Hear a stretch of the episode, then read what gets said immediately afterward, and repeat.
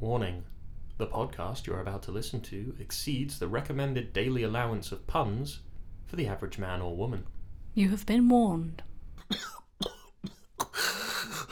This episode of Tales from the Pig Shed is brought to you by Samuel's Succulent Smoker.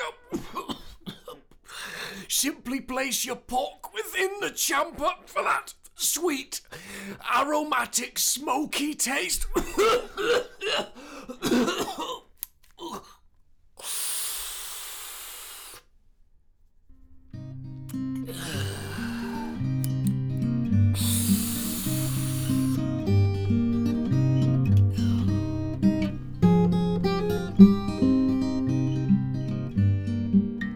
Hello, Hello! welcome to the Pig Shed. Well structured stories with strong foundations in fiction and piled high with hearth warming heritage. Ooh, three wood based puns in one sentence. Well done, Tim. You can go home now if you like. Yay! Just kidding. Oh. We're here to bring you two stories inspired by one of the historical blue plaques from the fine city of Norwich, one from myself and one from this beard with legs attached. You're just jealous. Beard envy is a wicked affliction. Today's plaque is located on Timber Hill. Your delivery there was a bit wooden, Shay. I hate you. Sticks and stones, Shay. Sticks and stones. Timber Hill is an area of town that was once a swine market, eh? where farmers from all over Norfolk would bring their fine pig flesh for sale. the pigs will hear you. Sorry. Obviously, we'd never sell our pigs. Unless we got a really big gas bill or something. They are our friends and companions. Delicious friends and companions. Yes. Then Timber Hill became a place where people could buy and sell timber, hence Tim's many, many wood based puns today. That is the root of them. I've had enough of this. Can't you branch out a bit? Oh, God. so, the plaque we're focusing on today is outside number 33 Timber Hill. This building has stood for 300 years, and its appearance remains today much as it was when it was built, making it an excellent example of what the area looked like at the time.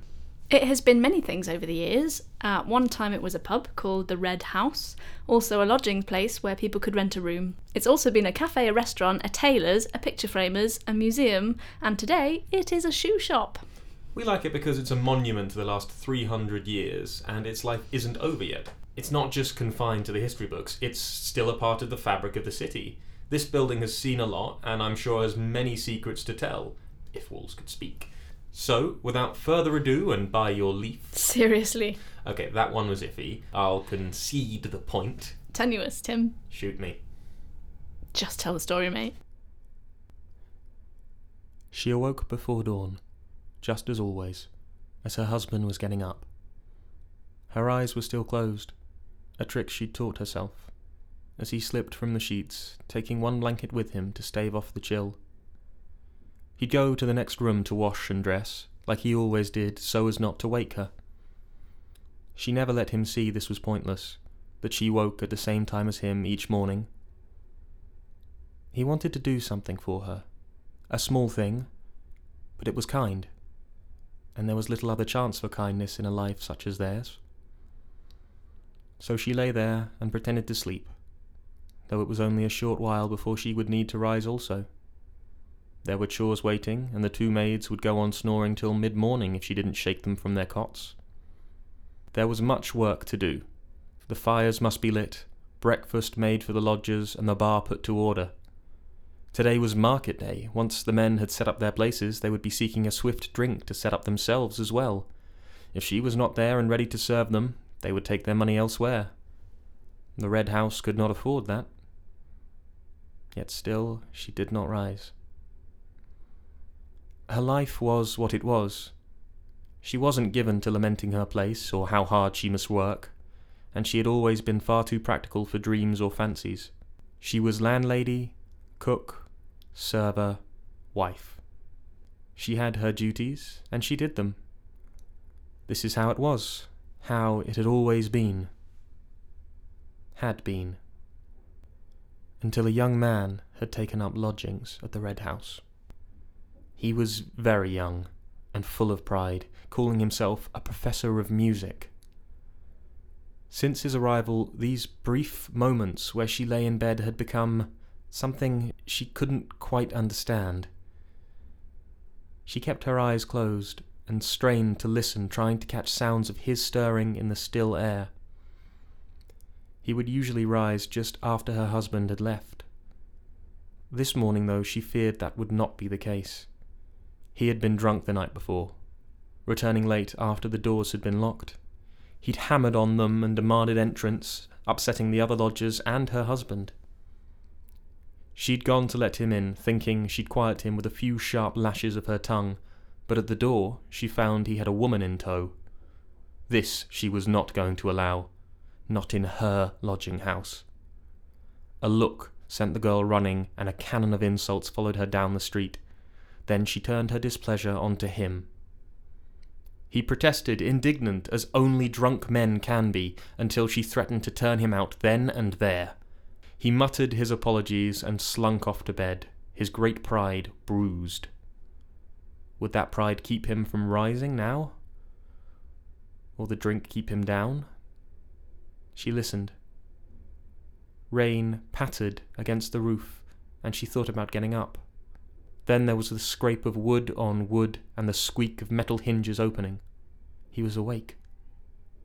Her whole body tensed in anticipation, willing the silence to pass. Then it began. The first notes rose up from below as he drew the bow across the violin strings. She rose up with them. She didn't know the piece, if it was his or by one of the great masters he loved. It didn't matter. She had never known music like this. She floated above the sheets without touching the cold air. The landlady fell away with the cook and the server. The wife ceased to be a wife. The Red House, its lodgers and patrons, the maids, and her husband were gone. She was somewhere she had never been before, and there she was alone, contented and transformed. First time she'd listened like this, it had felt like a betrayal, leaving all that she was tied to behind, even for only a moment. But each morning had brought new music, and a new place, and a new her. When she felt this way, she could not understand how she lived her life in every other hour but this. It built up inside her until she buried her head into the pillow and wept. And then old Toby and his wife were up and banging on the walls and shouting to silence the music, and the spell was broken. Mistress Leech swung her legs out of bed and strode across the room to the door. No more of that noise now, if you please, Professor, she called down the stairs in the hallway. The music stopped. Mistress Leech sighed. If he kept disturbing the other lodgers like that, she would have to turn him out. Oh, thank you for the story, Tim. It's great to hear about a Norwich landlady. We were talking recently about how only two of the 40 Norwich blue plaques specifically commemorate women. Yes, a reliable source tells me that women in the past were not allowed to be the named licensee of a public house, mainly because it was felt at the time this was indecent if you have a woman in close proximity to alcohol for any length of time, apparently she will inevitably become a prostitute. It's a very real problem. Oh, no, wait, it's never been a problem. Thankfully, times have moved on. Uh, but due to these prevalent attitudes in the past, stories and records of working women tended not to be kept, so now are mostly lost to us. It was common in the 19th century for a landlord to maintain his trade simultaneously, leaving his wife to do the actual running of the pub. So, in many cases, these men were landlords in name only, and their wives ran the show. Somehow, against all the odds, managing not to become a prostitute in spite of all that booze. Remarkable. As well as customers, the landlady would often also have lodgers to deal with, as it was common at the time for people to rent accommodation in public houses, as owning property was beyond the reach of much of the population. Therefore, people had to resort to renting at exorbitant prices with strangers. Thank God we no longer have to live like Oh, no, wait. Tis the circle of life, Tim. One day the majority of people in the world will live once again in relative poverty, deprived of access to decent healthcare and good nutrition, whilst only a tiny, wealthy percentage. Yeah, never mind. In light of the fact that we're recording this before the general election, perhaps we should consider holding up here in the pig shed and never setting foot outside it again, just in case. Perhaps. Well, it's an option at least. Well, here's a story while we think about it. So, my mate Oz has a friend called Kit who works in a bank, and he moved into a house once quite near Timber Hill. He did wonder at the time why the rent was so cheap, but his long term boyfriend had just left him and he really needed somewhere, so he didn't ask too many questions.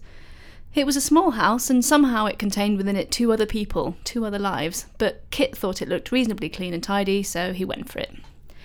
The first of the other residents whom he met was Babs, a Russian woman who, judging by the many small bottles and bunches of herbs stashed about the kitchen, seemed to be into alternative medicine. Babs said she was delighted to meet him and made him a rum cocktail without even asking. Kit didn't really want a cocktail, but he's a polite young man, so he drank it anyway. No sooner had he done so than a great sleepiness overcame him and he excused himself to stumble up to bed.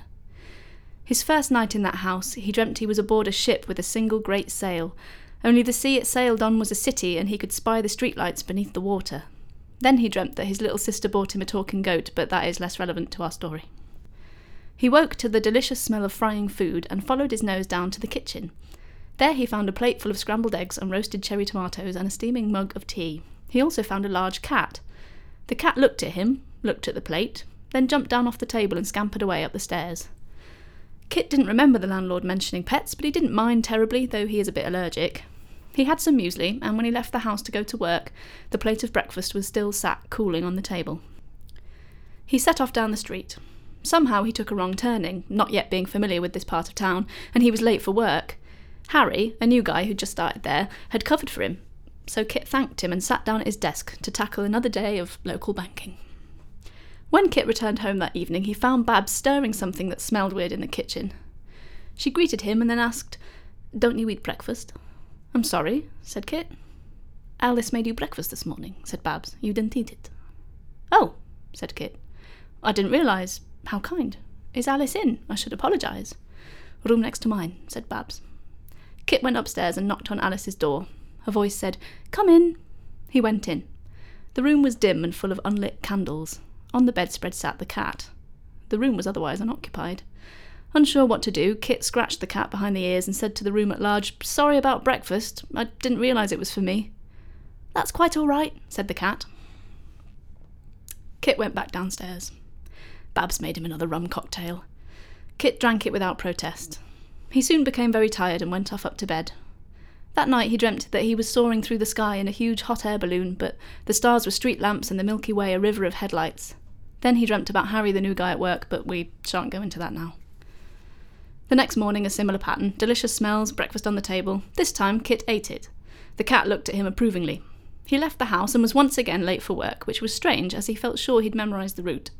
Once again, Harry the new guy covered for him. Kit offered to buy Harry a drink after work to say thank you. They spent a very pleasant evening eating tiny dishes of tapas and staring at each other quite a lot.